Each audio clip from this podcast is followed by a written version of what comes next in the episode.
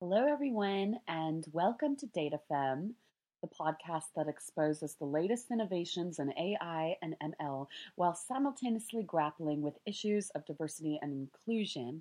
I am Danielle, founder of Dikayo Data, and with me I have Dr. Sarah Callaghan, who has some exciting news to share about an upcoming data science journal called Patterns. So, we're going to delve into her background, how she got into data journalism and data science. And then we have exciting news for you about how you and the whole data science community can be involved with patterns following the release in April.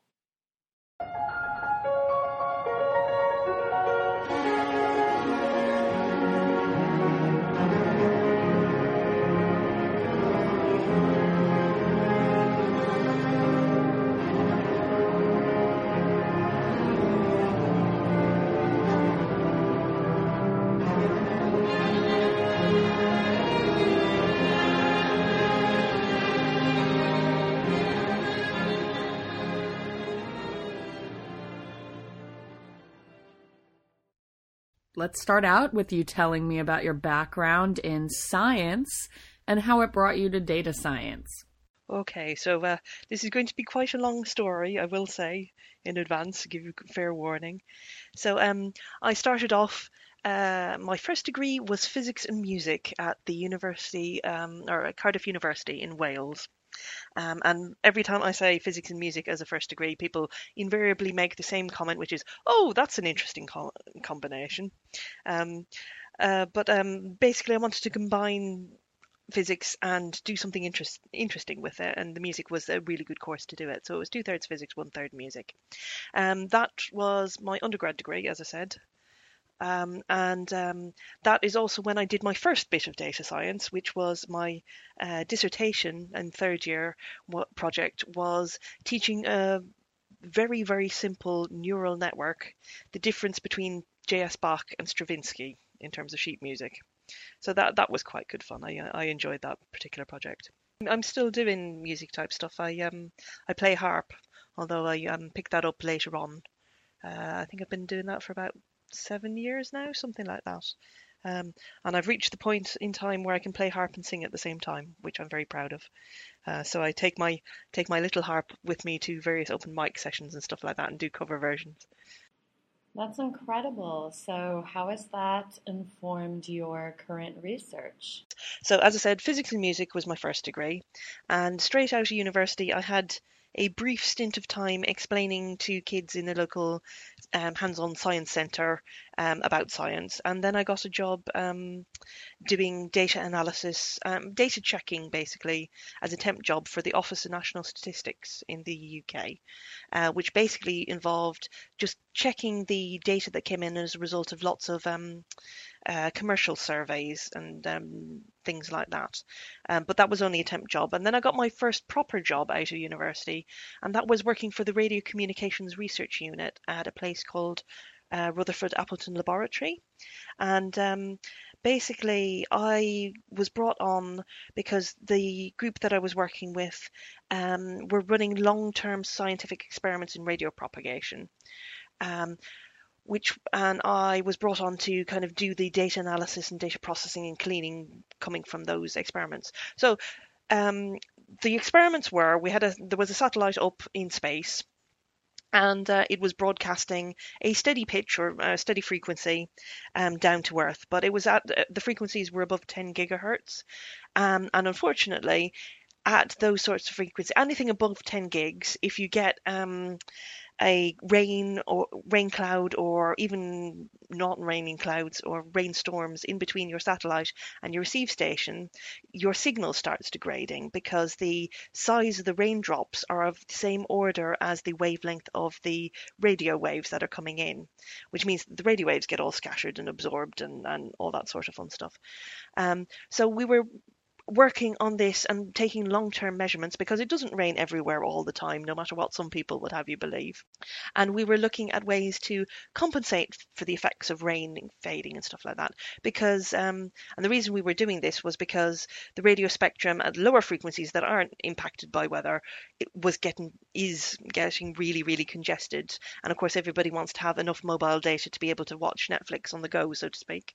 Um, so uh, to be able to open more of the radio spectrum, we needed to be able to compensate for annoying atmospheric effects like that. So um, anyway, I spent um, many years of my early career lovingly um, creating and managing and looking after a long-term data set and uh, doing analysis and processing and uh, and pre-processing and um, all that sort of fun stuff. It was that that point in time of my career that I had uh, a fairly um, important thing happened to me, in the, namely that I got scooped. So um, I shared my research data with another research group um, and sat with the the people involved and explained what it was all about and how we'd processed it and what what what had happened to it and all the rest of it. Um, said group, who shall remain nameless, um, then went and published a, a journal article uh, using that data um, and I didn't get a co-author credit or even a named credit in the acknowledgements or anything like that. So um, yes, um, I was a bit annoyed by that, even though this was back in the early 2000s, and that's how how things happened. It, data citation, data publication wasn't a thing back then. Um, making your data open wasn't even a thing back then. Um, so data really, data management was really not uh, very common, and um, people just didn't do it an awful lot of the time. Well, I'm hoping now you can talk a little bit about your PhD, keeping in mind the context of data management at the time you were studying. Um, while I was working for RAL as part of the Radio Communications Research uh, Group Research Unit, RCRU, um, they sponsored me to do my PhD, which I did in conjunction with the University of Portsmouth. And I, um, my PhD was again radio propagation, but it was all about rainfield modelling. Um, for radio communication systems, which meant that I was trying to come up with ways of synthetically generating rain fields. And a rain field is, um, if you watch the the weather on TV, you see the satellite images of the clouds and how they swirl and, and move in particular ways. Um, you also get rain radar, which basically produces these very nice um, multicolored pictures of how the rain moves across the country um, as it's pushed by the wind and stuff like that as, as the fronts move. My PhD was all about simulating those radar images in order to um, be able to um, kind of test out systems without having to go through all the effort of actually building the system and putting it out in the field and running it for however for many years to find out what was how, whether it would work or not. So I was trying to come up with synthetic synthetic data. So um, that was that was actually that was that was fun, um, and I learned an awful lot from that process.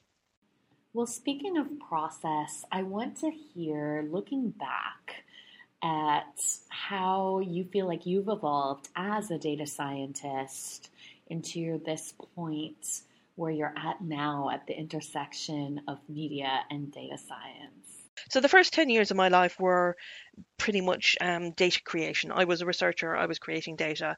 Um, I had the joys of being told that I needed to put my data into standard formats rather than the uh, the pre-rolled um, or the pre mm, than the personalized formats that we'd set up within our group.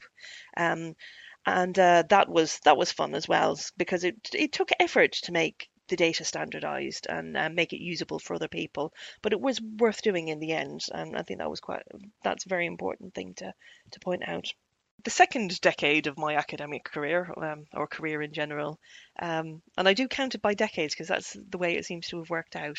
Anyway, um, there, our funding situation changed, and um, I had already been moving towards a more project management type of role for in, in radio communications and um, radio spectrum management, um, and then I wound up moving from the RCRU into what was then the British Atmospheric Data Centre um, and is now the Centre for Environmental Data Analysis at, um, again, at, uh, at RAL, at Rutherford Appleton Laboratory in the UK.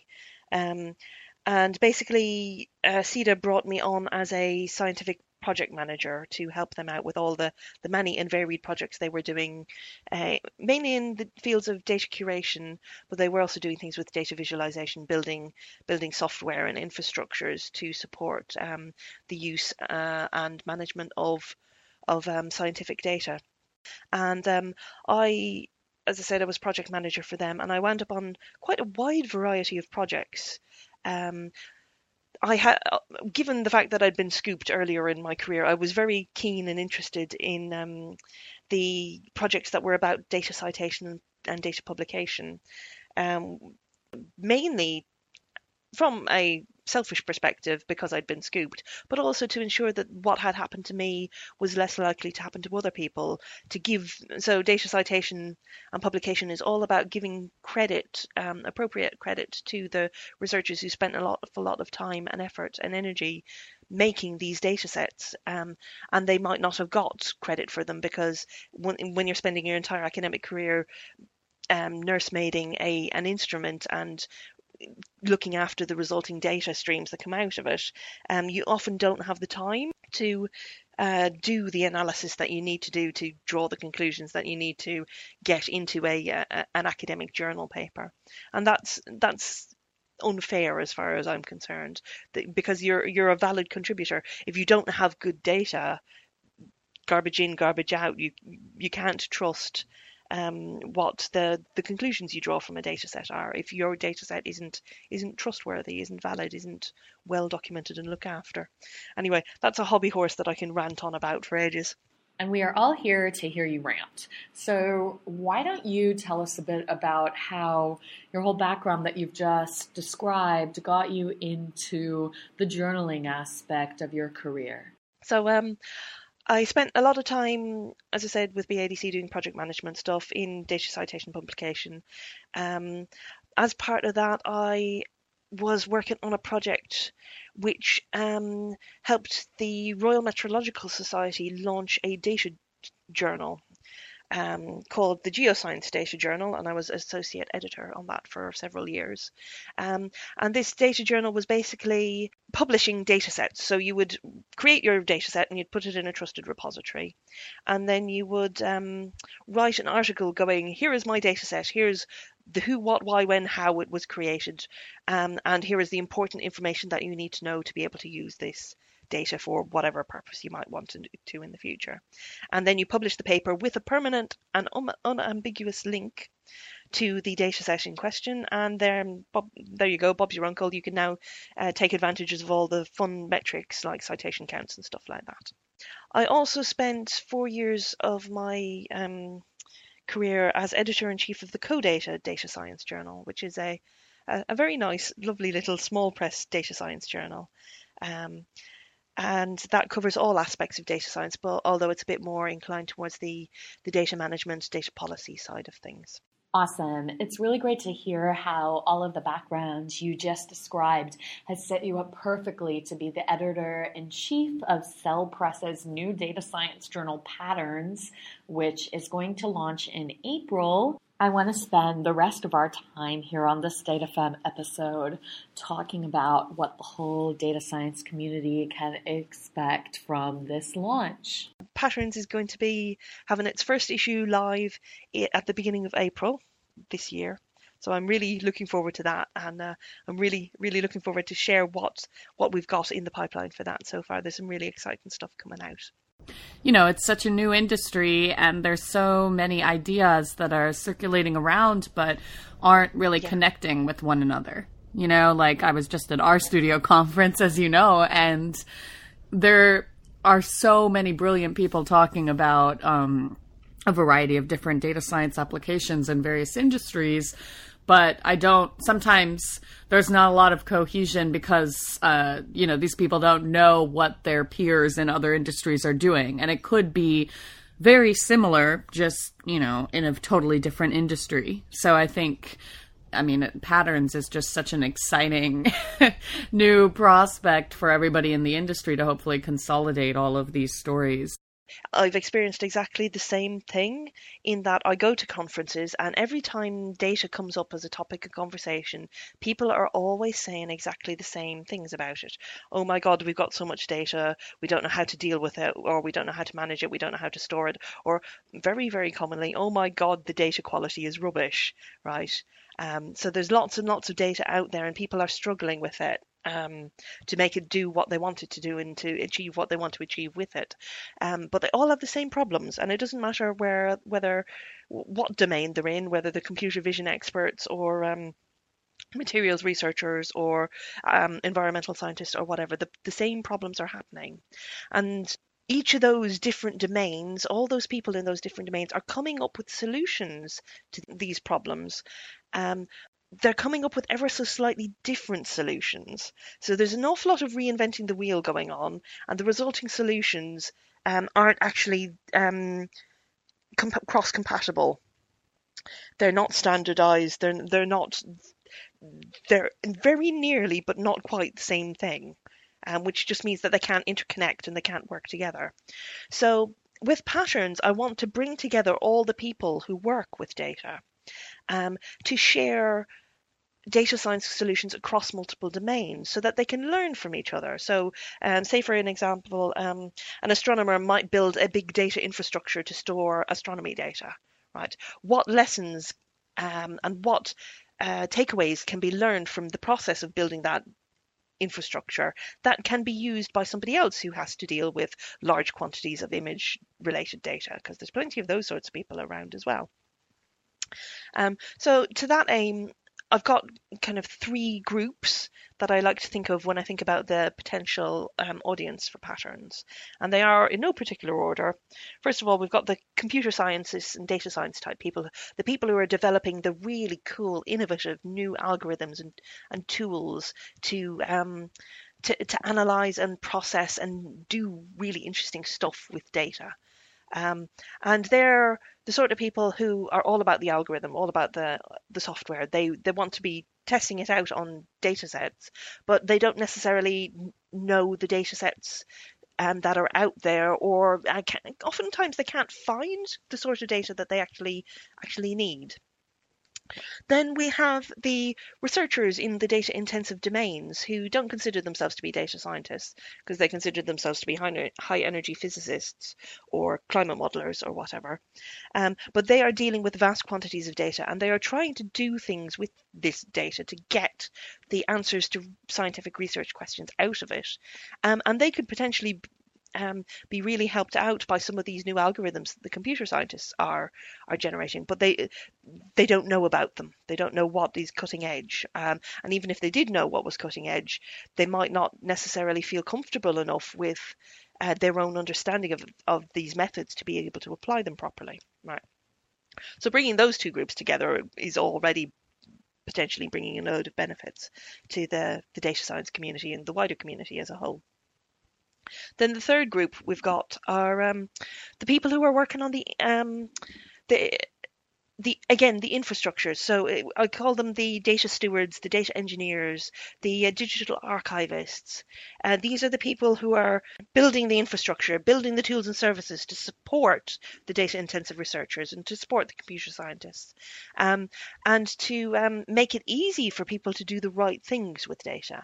And in this group as well, I include people who are working on building data policy and who are looking at the um, the social and political and ethical aspects of data science too, because there's been an awful lot of stuff recently um, where there have been ethical concerns raised about data science um, and machine learning algorithms and expert systems algorithms and stuff like that, because we have discovered that uh, uh, computers um, will be very definite about giving you an answer, but it might not be the answer that you were you were originally looking for. I definitely understand what you're saying about that. And I think that's why communication through the forms of whatever media we're creating are becoming increasingly important. So I'm really excited for my audience to be able to take part in patterns. What people can expect from patterns is a wide variety of article types, um, spanning all research disciplines, all all domains, everybody who uses data is welcome as far as uh, as Patterns is concerned, and will hopefully find something within the the contents of each issue uh, that is of interest to them, either on a personal level um, or on a on a professional one. Are we looking solely for new articles, or if somebody already has a publication that they're really proud of on LinkedIn, would they be able to submit that to Patterns as well? We can accept um, preprints, so stuff that's in arXiv and the like. Um, if something has been written as, say, for example, a blog post, and then that could potentially be reworked as as an opinion piece or whatever. Uh, we can't accept stuff that's already been published in another academic journal. That's the main point. Um, and ideally, we'd want to publish stuff that is new, but it's um, if something is exciting and innovative um, and useful for a wider range of communities, then I'd, I'd say to your listeners, um, if you have something that you think might be of interest, fire it over to me and let, let me have a quick look, and I'll give a quick bit of feedback as to uh, to whether or not it would work for us or not. That makes sense because even, you know, transcripts from conferences could be potentially interesting. You know, like a speaker's written up transcript. I feel like that could be yeah. a yeah. cool thing to feature because it hasn't been published, even though it's been spoken aloud. But, you know, it could also double as a journal as well. We have actually got um, a couple of opinion pieces in the pipeline which are exactly that. They are the the kind of text to a keynote talk at a conference. We're we're an academic journal, so primarily we publish research articles. And research articles are exactly what you think of when you think of a research article and standard journal article. Um, looking at a scientific problem, aims, methods, results, conclusions, that sort of thing. We have two flavors of those, which is basically down to word count. So we've got short versions and long versions. So, um, and yeah, the short version is two to four k words, and the long version is four to four to eight. So, so there we go. Um, then we have um, opinion pieces, which are literally that. This is somebody um, writing a piece along the lines of this is what I think the situation is and um, and and giving their opinion. Um, opinion pieces have to be of interest to the community. They're not they're not an excuse to get all uh, all ranty or or um, poetical. Although um, I do say on the uh, the the website that if you can actually write an opinion piece in a poetical form, then I would be delighted to see it and will judge it on its own merits. So if you can write its own opinion piece in, in the form of a, a sestina or a sonnet or something like that, then yes, please send it on over because that that amuses me. Um, then, as well, we have reviews, which are um, again a fairly standard academic journal type of thing, where we have somebody who goes through all the, the published literature on a particular topic and, and reviews it and says this is what's out there and this is what's what this what the situation is and that's very helpful for for people in a in a given topic to um, learn what's been going on in a quick and easy to digest sort of way um, we also have perspectives, which are surprisingly popular at the moment. Perspectives are kind of a halfway house between an opinion and a review, or not? Uh, yes, an opinion and a review. Um, a perspective is reasonably long, two to four k words, and has a good number of references uh, associated with it. But basically, a perspective is um, here is the situation as it stands at the moment. Reference, reference, reference, and this is what we, the authors, think needs to change about this situation. So it's a way for authors to kind of put out a call for action um, and say, okay, we need to do something about this. This is what I think we need to do, but we need to get on with it and do it. Um, and perspectives are also good from the point of view of doing reports of significant um, conferences and things like that as well. Although uh, we we haven't had any any conference reports in in yet. Then what else have we got? Um, we have uh, a fairly new article type, but one that's gaining traction. So we have a descriptor article type, which is exactly that. It's a descriptor article describes a data science thing, whether that data science thing is a data set, a piece of software, um, an e-infrastructure, or even an actual physical hardware infrastructure. So if you built a supercomputer and you want to be able to cite your supercomputer, you can write a descriptor article about it and publish that descriptor article and use that as your kind of um, thing that gets cited for when people are using your supercomputer. So basically, just any a data science thing, it has to um, be permanently and unambiguously defined. So uh, the data set has to be clear what the what is in the data set and what isn't, and it has to be permanently linked and stored and looked after and archived and managed properly. But um, then you've got the descriptor articles about that. Um, then the other article type we have, um, which again is a bit newer, um, and I'd be very delighted to hear from any of your listeners who would be interested in writing one of these for me. It's called a tutorial, and it's kind of like a review article but for software. So it's a um, an article which says which is of useful for, for the community for a researcher who wants to get into say machine learning um, but don't entirely know where to start.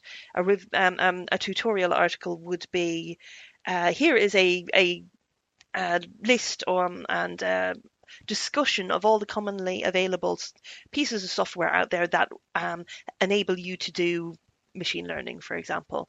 And here are their pros and cons, and here's how, how you can find them and how you can use them. Then we also have previews, which are short pieces, just um, giving a commentary about a piece of um, or an article that's been published in in either our journal or in either patterns or in a related journal or um, or a, a, journal that we're connected to somehow. Um, and then we also have what are, are called um, people of data articles. And that's, again, harking back to this notion that data science isn't just about numbers, it's about the people behind the numbers as well, and the people who are being affected by the decisions that are being made by these numbers as a result of these numbers. So the people of data um, pieces are, sh- are short pieces, and they are uh, prof- extended profiles of the people who do the research or um, historical figures from the past who have um, provided a, a big impact into data science as a as a whole over the over the years. Well, Sarah, thank you so much for telling us about your background and how it led you to become the editor in chief of Patterns, and for choosing DataFem as one of the main platforms to talk about this upcoming release that we're all very excited for in April for my DataFem listeners, you can make sure to sign up for the first issue at the parent company's site, cell.com slash patterns slash home. And this site will give you a lot more information about what to expect from patterns, and you'll be able to be within the first people to get initiated into this new community. And we're all very excited to hear the updates following the release. Sarah and I are going to do another episode a few months in to talk about the evolution of patterns so far and how the data science community can get even more involved. So, in the meantime, if you have any questions, feel free to reach out on Twitter. Um, I am at, as you know, at Dikayo Data. And Sarah is on Twitter as well. Her handle is at S O R C H A underscore N I. And you can also look up patterns on Twitter. That's how I found them initially. That's at patterns underscore CP. So there's a lot of channels that you can explore until April. Get excited, start thinking about submissions and content that you might already have or want to create. And this is going to be a real fun, wild ride for the data science community that will spark a lot of discussions about how the industry is moving forward into the future.